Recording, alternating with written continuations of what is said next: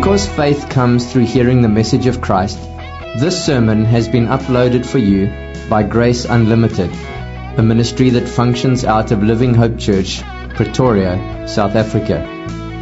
We want Jesus Christ to have first place in everything in our church, and we want to help you know and follow Jesus in all of life and to help others do the same.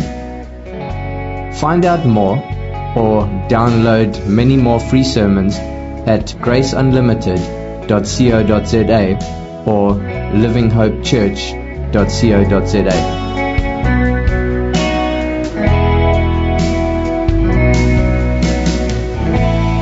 Good morning, everyone. Uh, I'm really thankful to be here with you this morning to be able to study God's Word. It's good to see all of you here, some of the faces that we, we know so well, and some new ones. So it's nice for any new visitors. Thank you for joining us today. It's nice to, to see you with us. Salvin, it's good to have you back with us as well. And uh, do we thank you. Thanks for leading worship on such short notice. As you can see, the, the church dynamics looks a little different because of the impact Corona is having. And so, so many of our people are, have to isolate and, um, and um, take some time apart to stay safe. And uh, again, I encourage you to do the same. But in these times of uncertainty again that we find ourselves, the one thing we want to do for sure is focus our attention on the truth of God's Word. The truth of God's Word. That is truly where we find the source and the sustenance that we need to make sense of this life. And I want to start our time of fellowship today by asking you a simple question. Do you really believe there's only one way to be saved? Do you really, really believe there's only one way to be saved? Are you totally convinced that the gospel of grace is actually as gracious as it says it is? Because the Bible makes it clear that God is a God that is righteous. Psalm 97 verse 2 says, Clouds and thick darkness are all around him. Righteousness and justice are the foundation of his throne. But the Bible also makes it clear that righteousness is something that God demands from all of his creatures.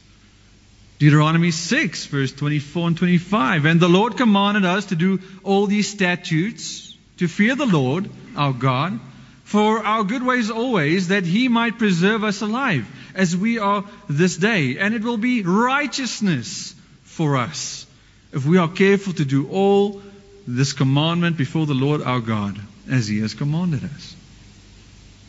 But the thing is, the Bible also makes it clear that we have a problem, that we do not have this righteousness on our own. Romans 3 verse 10. No one is righteous. No, not one. No one understands. No one seeks for God. All have turned aside. Together they have become worthless. No one does good. No, not even one. And so, where will we find this righteousness that we so desperately need?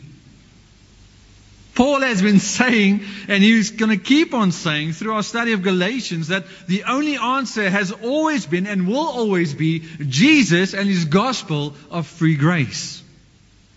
Free grace. We do not have to do any works to earn this righteousness you need. It's a gift that is given to you. But for some people, that might sound too good to be true if they think about it. Is it really possible that I don't have to do anything to be righteous before God on my own?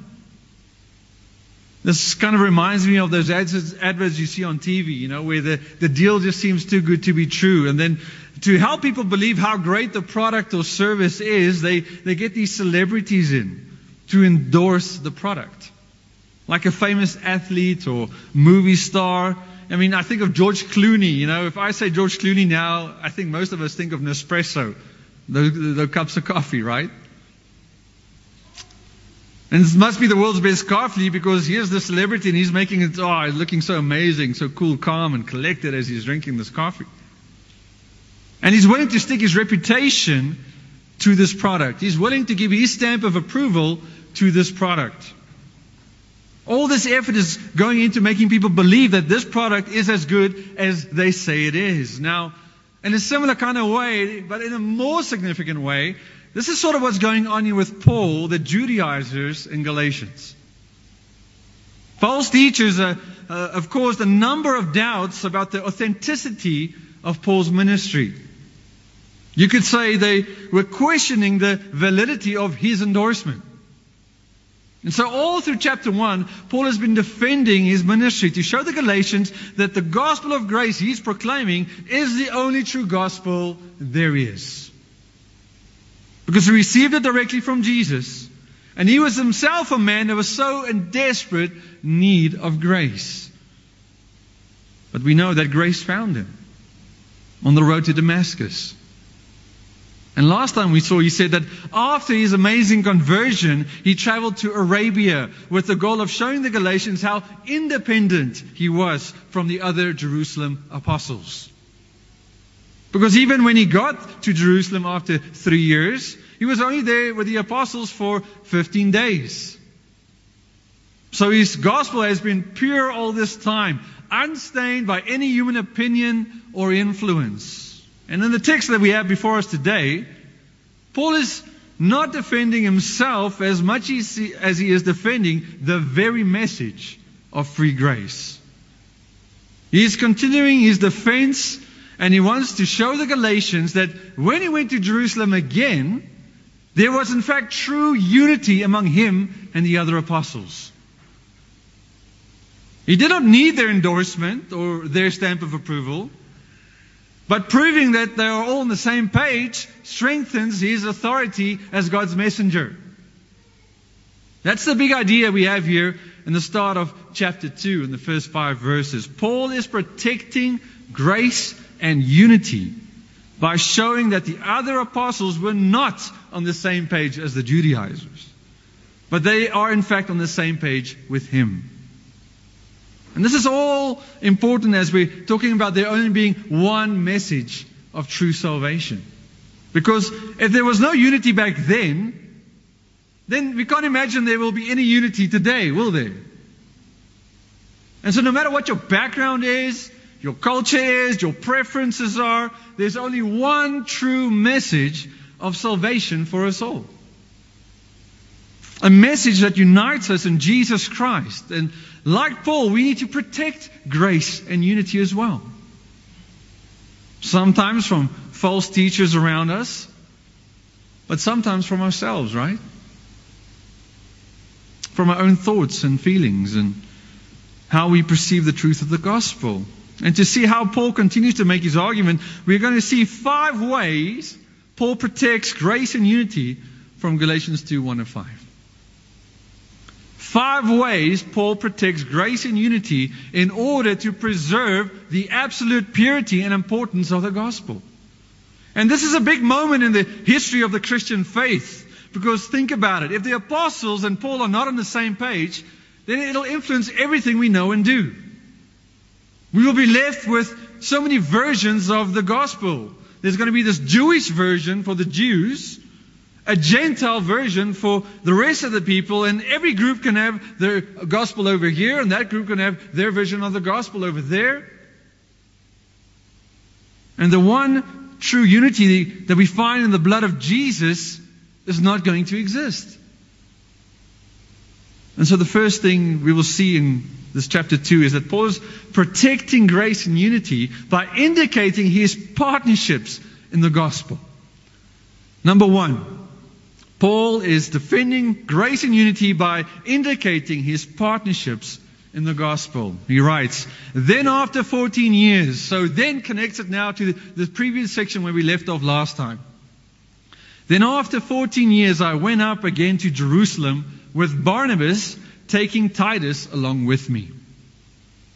Now, up until this point, Paul has been making it very, very clear that he didn't get some memo or email or fax or maybe in those days a pigeon mail of some sort that tells him what the gospel message is that he has to proclaim. He had a direct line to God, you could say. And the results have been that he's living this transformed life. One that we saw took him to Damascus, then to Arabia, then back to Damascus, and three years later he went up to um, Jerusalem. And you remember that when he was in Jerusalem, he met with Peter and James, but it was only a brief, like a, a two week visit. And then after he left Jerusalem again, he went into other uh, areas like Syria and Cilicia, and he went back to his hometown in, in Tarsus, proclaiming the message of grace wherever he goes. And you can imagine what it must have been like for the people who knew Paul before he was converted, right? And then he's, he's coming home and they see this new guy.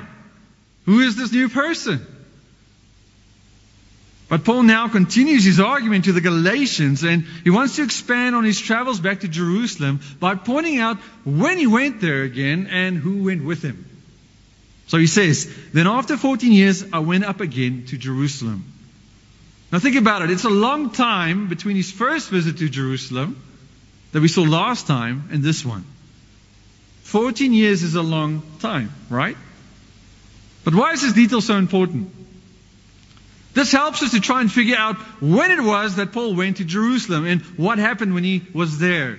Because in the book of Acts, we see that Paul went to Jerusalem at least four or five times. The first time was when he left Damascus that we saw last Sunday. The second time was when he went to help with the famine relief in Acts chapter 11. He was taking a gift to the poor who had suffered during this intense time of food shortage. The third time was for the famous Jerusalem Council meeting in, in Acts 15, where the issue of circumcision was addressed head on. On this trip, Paul also went up to Jerusalem with Barnabas and others, where the apostles officially declared that the Gentiles were welcome in the church. And then Paul's fourth visit to Jerusalem was when he got arrested and he was sent to Rome. We see that in Acts 21 to 28. So, which visit was it here in Galatians 2, verse 1? That's our question. Paul says he went to Jerusalem 14 years. After 14 years. This most likely means 14 years after his conversion. And so the two candidates that sort of contend for this, this experience in Galatians 2 is the famine relief visit from Acts 11 or the Jerusalem Council visit from Acts 15. These meetings seem to be very similar in their regard. So it's somewhat difficult to distinguish. But it's the, similar, it's the differences that also tell us a bit more. You see, Galatians says that the meeting took place in private. Galatians 2 verse 2. But Acts 15 says that the Jerusalem Council visit was more of a public event. Here in Galatians, Paul says that he went because of a revelation that was set before him. But in Acts 15, he was part of an official delegation or group from the church in Antioch. But one thing that really stands out is that Paul was referring back to Acts 15 here in Galatians 2, then he has left out the visit he made to Jerusalem in Acts 11. Which kind of seems to go against his argument if he's saying that he didn't have any contact with the apostles. And if this was the Jerusalem Council visit, then why does he not say explicitly this in his argument to the Galatians and what decision was made there? So, regardless of whether you think, because this is difficult to distinguish, honestly. So, regardless of whether you think it's Acts 11, the famine visit, or Acts 15, the Jerusalem council visit, the point Paul is trying to make is not unclear. That is very clear. Which is what?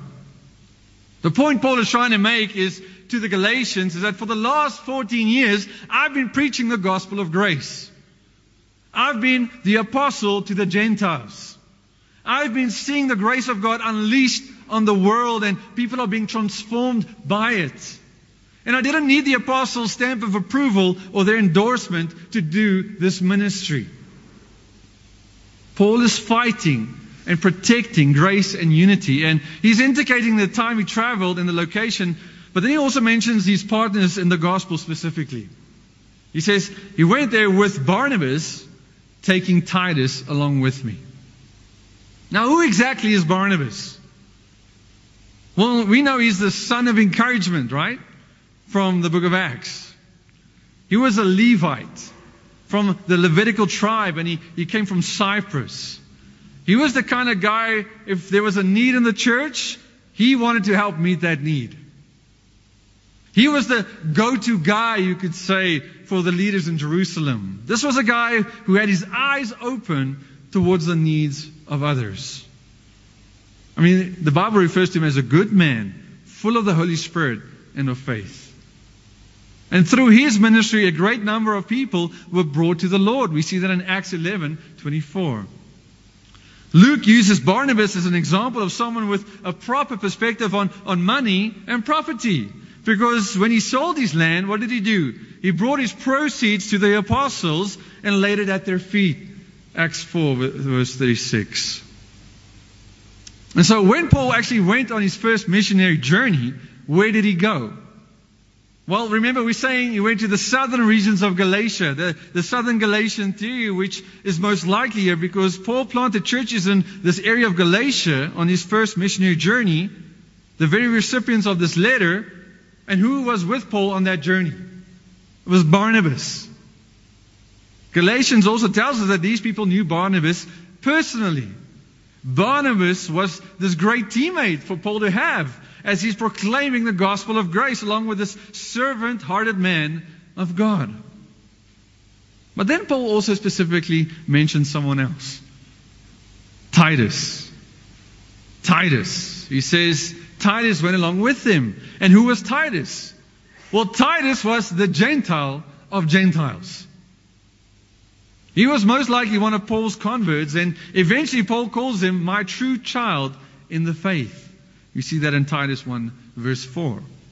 Titus was a faithful servant to the Lord and a dedicated help to Paul. He must have been a very trustworthy and dependable man because Paul appointed him to lead the works in Corinth and Crete and eventually in Dalmatia.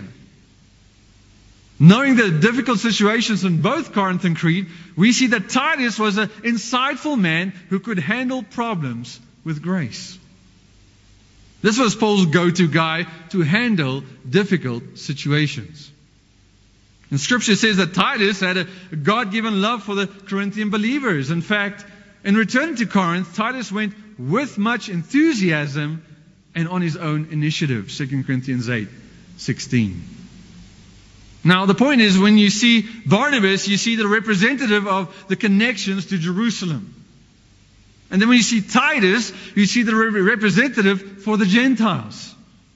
He was the poster boy for the Gentiles. And all this is significant because already here in verse 1 of chapter 2, Paul is protecting grace and unity by pointing out that when he went to Jerusalem again, and when he, and when he went there, but he went there with these partners in the gospel, Jews and Gentiles working together.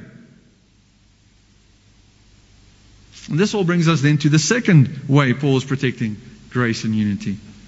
Secondly, Paul says he's protecting grace and unity by wanting clarity. Verse 2. By wanting clarity. So he's got Barnabas and he's got Titus along with him, and he says they're going to Jerusalem. And he says, I went up because of a revelation and set before them though privately before those who seemed influential, the gospel that I proclaimed among the Gentiles, in order to make sure I was not running or had not run in vain. Paul wants to protect his message of grace and the unity that comes with it by making sure there's absolutely clarity from everyone involved. And so now he's telling the Galatians part of why he went to Jerusalem and what he did when he was there. And the first thing he mentions in verse 2 is, I went up because of a revelation. I went up because of a revelation. Now we know that, already mentioned that Paul's the kind of guy who's been directly talking with God. And God has been giving him all this amazing revelation to prepare him for ministry. But Paul could also be referring to the information he got from Agabus in Acts 11, verse 27. Let me just read that to you.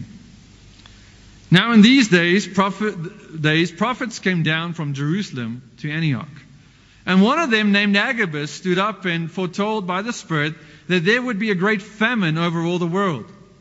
This took place in the days of Claudius. So the disciples determined everyone, according to his ability, to send relief to the brothers living in Judea. And they did so, sending to the elders by the hand of Barnabas and Saul. So this all fits in, this prophecy fits in well if we're talking about the second trip being the famine relief visit, like we mentioned earlier. But again, what is important here is that what he is not saying. What is Paul not saying? He's not saying, I was called into the principal's office to meet with the Jerusalem elders. That these guys wanted to sort out my theology and my gospel of grace. No, that is not why you went to Jerusalem. You came because of divine revelation. God wanted him to go there, not the apostles. And then the next thing he tells us is what he did when he was there. He says, And I said before them, though privately before those who seemed influential, the gospel that I proclaimed among the Gentiles. So he's giving them what he's been preaching all this time. Now, if we're tracking with Paul's sequence of events here, then Paul and Barnabas traveled to Jerusalem, it seems like, because Agabus had predicted this famine. And the church in Antioch wanted help. And while he was in Jerusalem, Paul was also responding to some of the concerns about the way Jews and Gentiles were mixing in the church. He's concerned about the true unity in grace. And so he mentions that he wanted to present his gospel of grace privately to those who seem to be influential. Now, again, privately seems to indicate that he's not talking about the, the Acts 15 Jerusalem Council here. He's referring to those he met with by using an interesting language as well, because he calls them those who seem to be influential. In this whole section of chapter 2, verses 1 and 10, we see that those who seem to be influential refers to Peter, James, and John. These pillars of the Jerusalem church. Another way to say this is those of reputation, as other translations put it. Like those celebrities and, and the adverts I mentioned who endorse the products. So we know he's referring to the apostles. But why does he call them those who seemed influential? Why, does, why doesn't he just say uh, the apostles? You see, Paul's not setting himself up against these important leaders in the church. He's not jealous of their reputation or, or their status. He's not looking to create a, a split between them and him. Rather, he knows that the Judaizers, these so called Jewish religious Christians, what they think about the apostles. He knows that th- these false influencers have been saying to the Galatians, trying to confuse them, and Paul now wants to, to show that the Judaizers are making idols out of the apostles. It's almost like something we read in Corinthians, right? When it says, I follow Paul, I follow Apollos, so I follow Cephas, and I follow Jesus, and you get to pick and choose who you follow. Because that is what people do. They elevate others into a place of unhealthy authority and yes, we need to respect leaders absolutely, but if we put them in a position where Jesus needs to be, then we are messing with the gospel of grace and true unity in Jesus Christ. Today we would say maybe something like, well, MacArthur says this, so I follow him. Albert Mohler says that, so I follow him. Mark Dever says that, so I'm going to follow him. And the reality is that we are all influenced by other people to some degree. I mean, honestly, we live in a day and age where that is a full time career, career to being an influencer. Can you imagine what Paul would have thought about that? And see, but the final authority and influence in our lives doesn't lie with any person, but with the one true uniting gospel of Jesus Christ. You see, the Judaizers had put the apostles on another level. Because that was their circle of authority. They were so focused on Jerusalem and the Jewish idea of religion and faith. And so, in a sense, what Paul is doing is he's taking the attention off the apostles and he's putting it on the purity of the gospel. He's protecting grace and unity by making it about the message and not about the man. He's making it about the message and not about the man.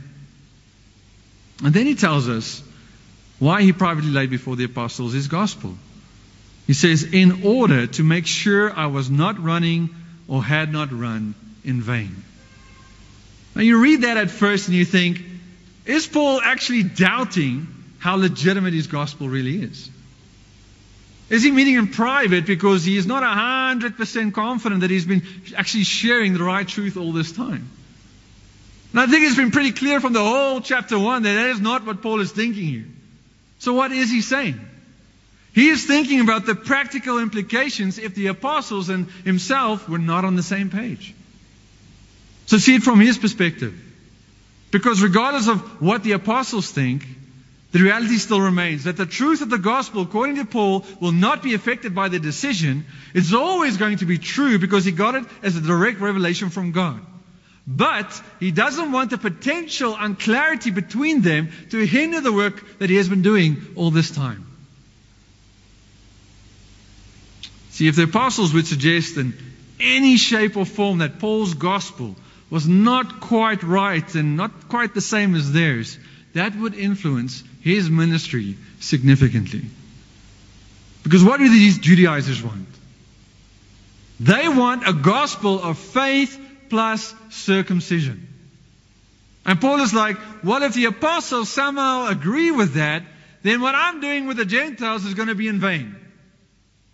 Because you know what will happen. Every time I go into a Gentile region and preach about Jesus and free grace, you know what people will do?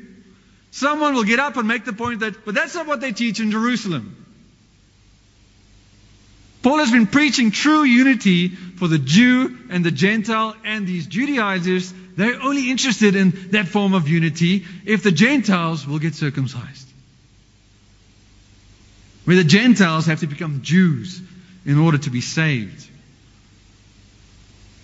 And so if the apostles are saying, well, maybe the Gentiles, they have to consider circumcision, perhaps, or avoid eating pork, perhaps, or do all these extra rituals, then all that unity Paul has been preaching is going down the drain.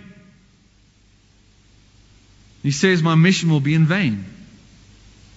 One commentator, he says it well. He says, The good news has the power only as it fulfills the single plan of the biblical God who made promises to his people in the Old Testament. By cutting the Gentiles off from the spiritual root that nourishes them would endanger the continuing experience of God's blessing and favor. And a split between Jews and Gentile Christians could lead to such a situation. So, can you imagine the problems if we had more than one gospel? Can you imagine what a walk with God would be like if you were suppressed to conform to the religious behavior of other people? Because that stuff is happening every single day. And so Paul wanted clarity on where the apostles stand on this. And so to make his point clear, he gives them an example.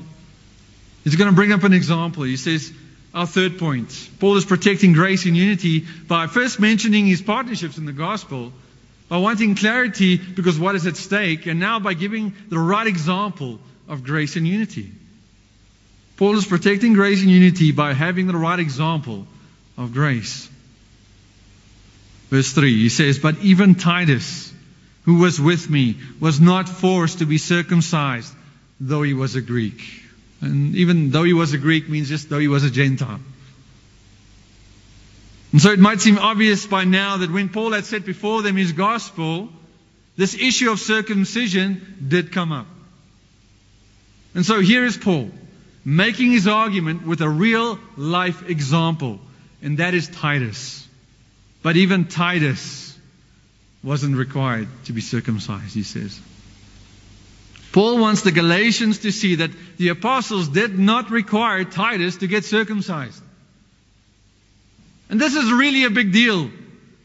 He traveled to Jerusalem. He had this private meeting with the apostles knowing that there's this issue from people like the Judaizers who are all about adding circumcision. And now Paul protects his message of grace and unity by pointing out that when he did meet with the apostles, they were in fact all on the same page. Why? Because Galatians, look, here's Titus, the Gentile of Gentiles, the poster boy example of someone that would totally need circumcision if that was required. And this was kind of a bold move on Paul's behalf. Because he would know how the uncircumcised Gentile would cause such a great uproar from the Judaizers, bringing this man into their holy city. And the important thing from all of this is that the apostles agreed with Paul. Titus doesn't need to be circumcised.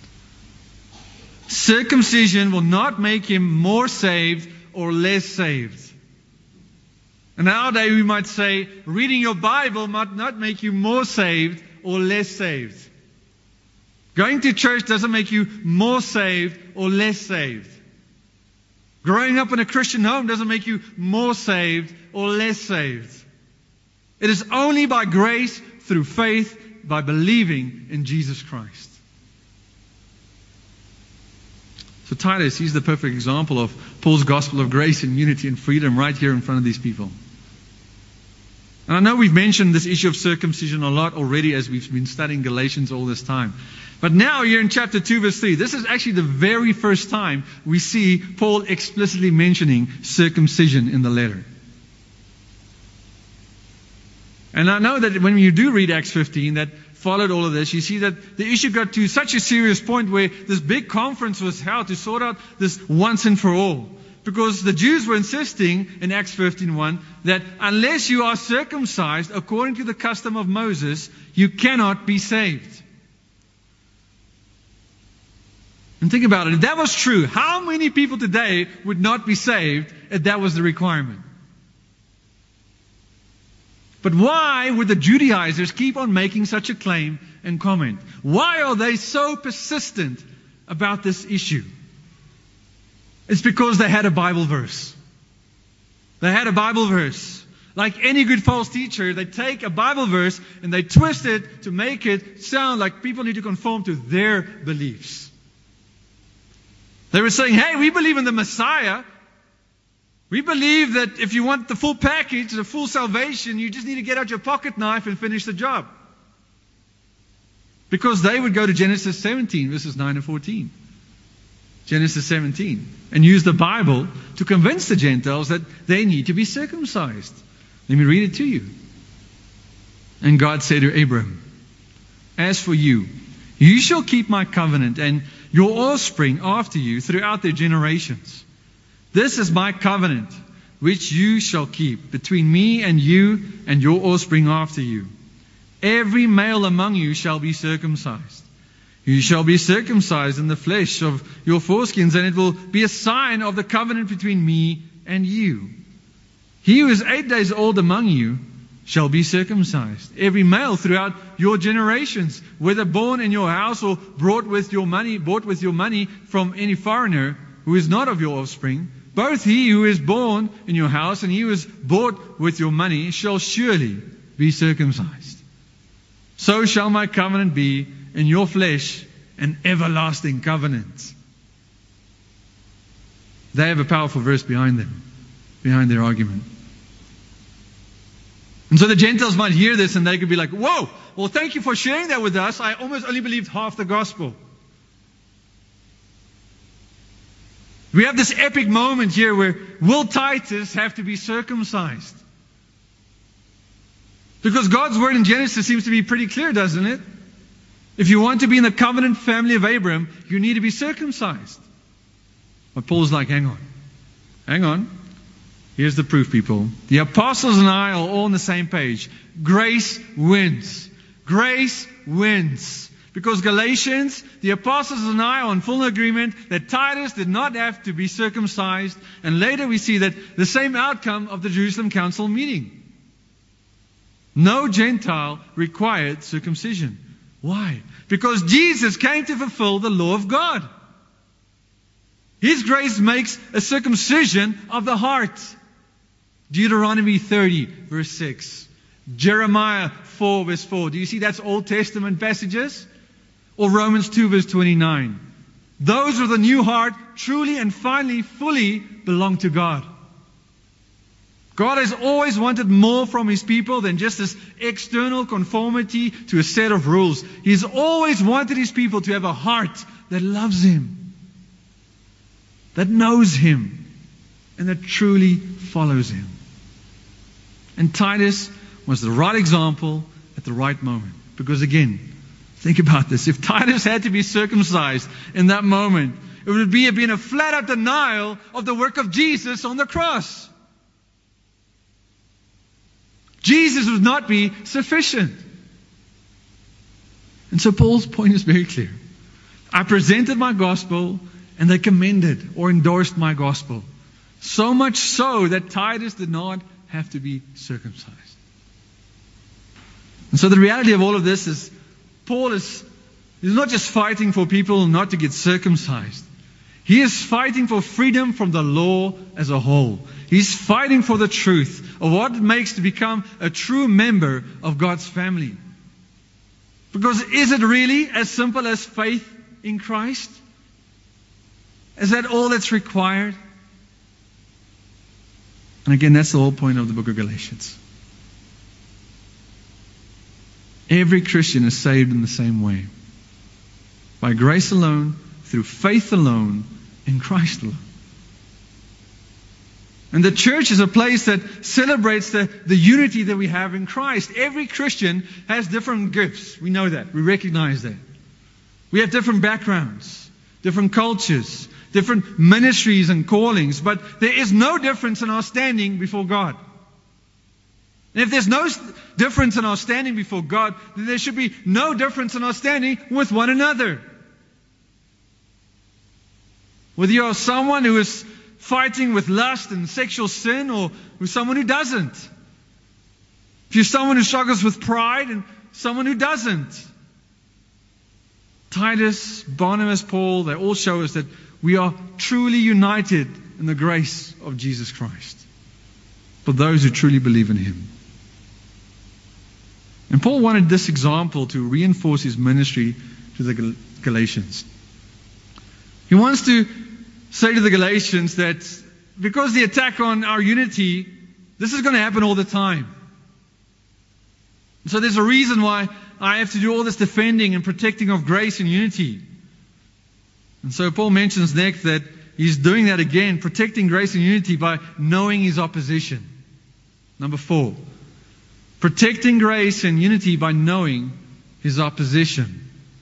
Verse 4. Yet because of false brothers secretly brought in, who slipped in to spy out our freedom that we have in Christ Jesus, so that they might bring us back into slavery. You see, in this ongoing thought that Paul has having and has this emotional outburst here in verse 4. Because somehow these false brothers have brought up this issue of circumcision in Jerusalem. And the idea that, of these false teachers are the, this threat on the gospel of grace, and it's so real for Paul that he brings in this random sentence about and this argument and, and talking about this opposition. And he, he calls them false brothers specifically.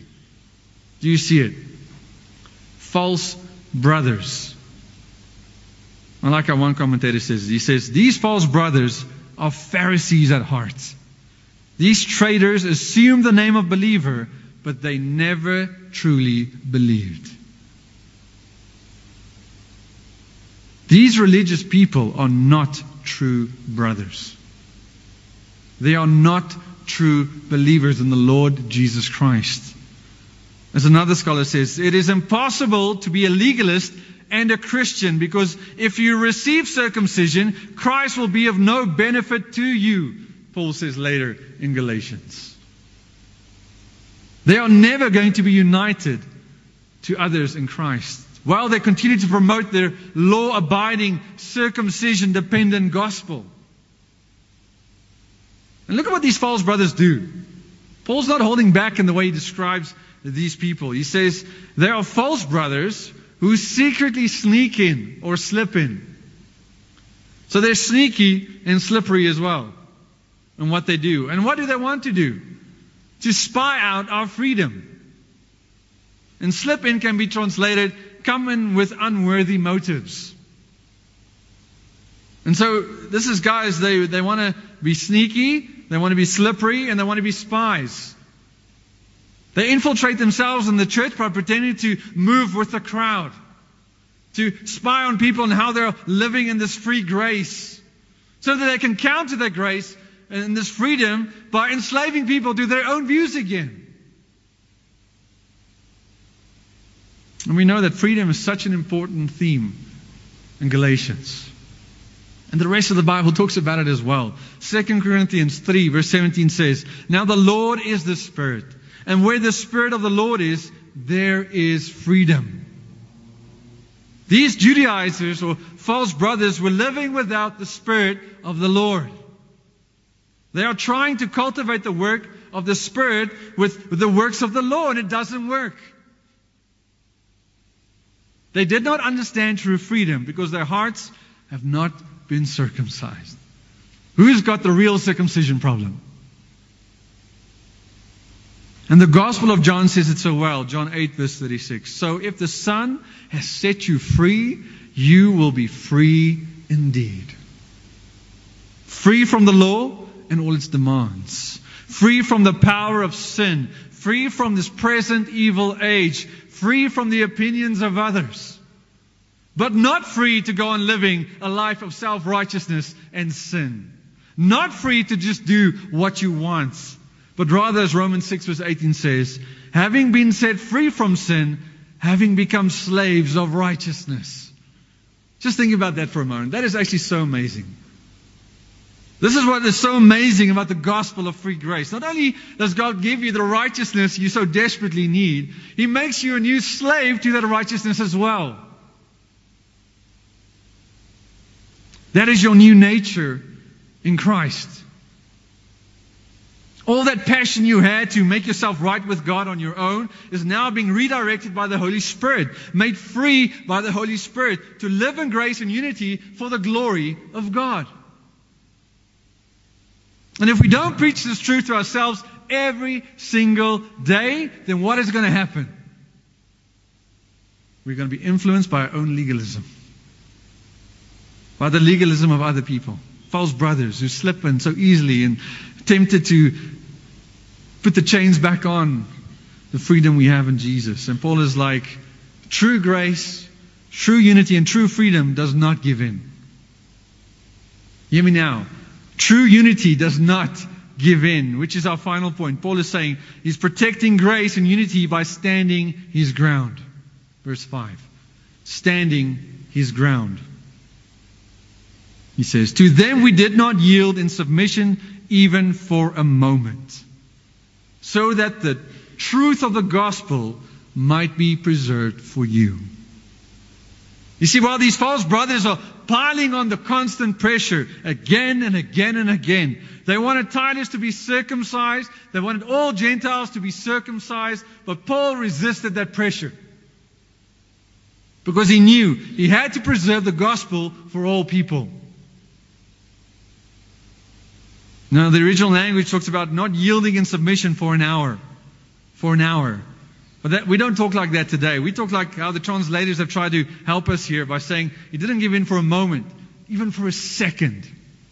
Not a second did Paul budge on this truth. He's not going to budge on this truth whether the apostles agreed with him or not. Do you recognize that? Or whether these false brothers keeps on putting pressure to have their beliefs included. And he wants the Galatians to do the very same thing. He wants the Galatians to resist this pressure. Church, I want us to resist that pressure and not give in for a second. We cannot give in to our own feelings that make us think we are not good enough. Or that we need to do more and more to have God be happy with us. We need to resist the pressure that says we cannot be truly united in Jesus Christ. When the world is telling us, black people, white people, Indian, colored, you name it, have your own church. Rich people, have your own church. Poor people, have your own church. That culture, have your own church. We stand together firm on the gospel of grace because we are truly united in the blood of Jesus Christ and his life, his death, his resurrection, acknowledging that we are all sinners in need of grace. And the only way to be right with God is by believing in what Jesus has done on your behalf. This is the truth that we should hold on to and not give in on for even a second. We cannot buckle under the pressure from all the lies around us. we go Because imagine now, imagine this. If Paul and Titus did, what would we be left with to believe today? If Titus was circumcised after that meeting, I mean, people might look at that and say, come on, Paul, are these guys really that bad? All they wanted is for Titus to get circumcised. I mean, there's a strong cultural dynamic going on here. Why make such a big deal out of this? Why all this drama? See, God was pretty serious about this. Why so be so intense about it? And it's clear for Paul, he is a true freedom fighter because he knows what's at stake. He says it's the truth of the gospel. That is what is at stake. The truth of the gospel. The very truth that brings Gentiles and all people into a right relationship with the Almighty God of this universe. And gives us the power to maintain that relationship with God and with other people because of what Christ has done. You see, people compromise on the gospel for a lot less. For a lot less. For friendships, for relationships, materialism, for jobs. We need to have this kind of determination to preserve the purity of the gospel. But not only for our sake, think about it, even for the sake of our children. The next generation needs to see what the gospel of grace looks like. And it starts in the home. It starts in the home. A home that is marked by grace. And not a Christian lifestyle that is just about ticking the boxes for Jesus. But a Christianity that understands true grace and true unity. So, church, let us not assume the gospel. Let us not assume the gospel, but teach it and live it. If you have been truly born again by Jesus Christ, you need to teach this truth and live this truth. Paul is defending grace and unity by showing us where he went. He shows us when he went there and who was with him, his true partners in the gospel. By showing us he wanted clarity, that he was on the same page as the other apostles, where they all agreed that grace wins. And Titus did not have to get circumcised. And he shows that the opposition is like sneaky, slippery characters who want to enslave you to their beliefs which all takes away from what Jesus has done. You see, and when the world is telling us to separate ourselves, to put barriers between us and others, Paul is saying, don't give in for a moment. Let us rather celebrate the unity we have in Christ. Let us praise God for how He used men like Paul and Titus and Barnabas and the Jerusalem apostles to protect and preserve the truth of the gospel. But more importantly, let us praise God that because of His only Son, He died and rose again, that we can have this one true gospel that saves all people. So that we can indeed be united in grace. Let us protect the grace and unity we have in Jesus Christ. Let's pray. Father God, we thank you so much for this one gospel. Thank you so much that you have gone at such great lengths to set us free from the enslavement of this world. You've set us free from the enslavement of other people and their opinions, from other people and their religious beliefs, from having to perform our way into heaven. Father, that truly we have the the wonderful gospel of grace, the free grace in Jesus Christ. Jesus, thank you that you loved us so much that you would come, become a man and lay down your life so that we as sinners, filthy, filthy sinners, can be forgiven and receive this grace as a gift. And so, Father, we look to you by faith, by faith, through the Spirit that works within us and say, Thank you, Jesus. Thank you, Jesus, that you are protecting us right now. And Lord, one of the ways you do that is by allowing us to study your word again and again and again. Help us not to become bored by the gospel. Help us to delight in this wonderful truth that changes everything about our lives. And then, Lord, help us to impart this truth, this, this grace, this amazing grace to those who are around us that we would be faithful representations of that grace, that we would protect it and not budge and not give in for a second. When the lies come around in our heads to tell us how sinful we are, we acknowledge that sin, we repent of that sin, but we turn around and we run to the cross of Jesus Christ. It is only in Him that we find true freedom. Thank you, God. In Jesus' name. Amen.